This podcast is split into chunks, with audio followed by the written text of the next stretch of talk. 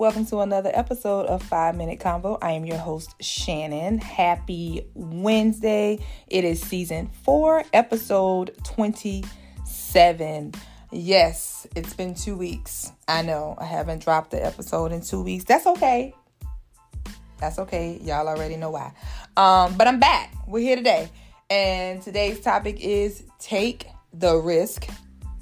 Um, this episode is dedicated to me but I'm just allowing you guys to listen on what I'm telling myself because lately I have just been stuck in a box, afraid to um, take certain risks, to push my life forward, to live the life that I want to live, to create the things that I want to create.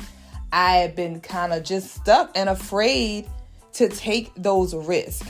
So I have to make the move, whether career, relationship, new me, new style. So, yes, let y'all in on this conversation. So, if there is something that you've been wanting to do for a while, um, just something that's been playing in the back of your mind when you lay down at night, you think about it. When you get up in the morning, you think about it. While you're on your job, you're thinking about it. You want to make this change. I am encouraging you today to take the risk. Nobody's to root for you like you're to root for you. When you put yourself in this situation to take this risk, I feel like, no, I believe you will go harder because you know you have to now make this happen. Be okay with people looking at you like you crazy, like, what are you doing? Why are you doing this? Do you have a solid plan? No. But I okay, let me bring back a little bit. Make sure you make calculated risk. You know, don't put yourself in a situation where you know, like, oh, I'm gonna quit my job today, and you have nothing. You know, but I've done that before. Now, let me tell you something. Shannon is one of those people that have quit jobs without having something lined up, and it always works itself out. It's scary. It's a lot that comes with it, so I'm not telling you to quit your job or just break up your relationship or just do something. I'm not telling you to do something drastic, but I am saying take calculated risk, but make the move on whatever it is that you want to do because time is not playing with us. Okay? It is literally 2023. I know you saying no, Shannon. It's October 2022. No, Happy Thanksgiving, Merry Christmas, Happy New Year. 2023 is literally here. And I say that because it's so many things that I've been wanting to do. And I'm like looking at the calendar, and time is just flying by, and I'm not even starting these things that I want to do.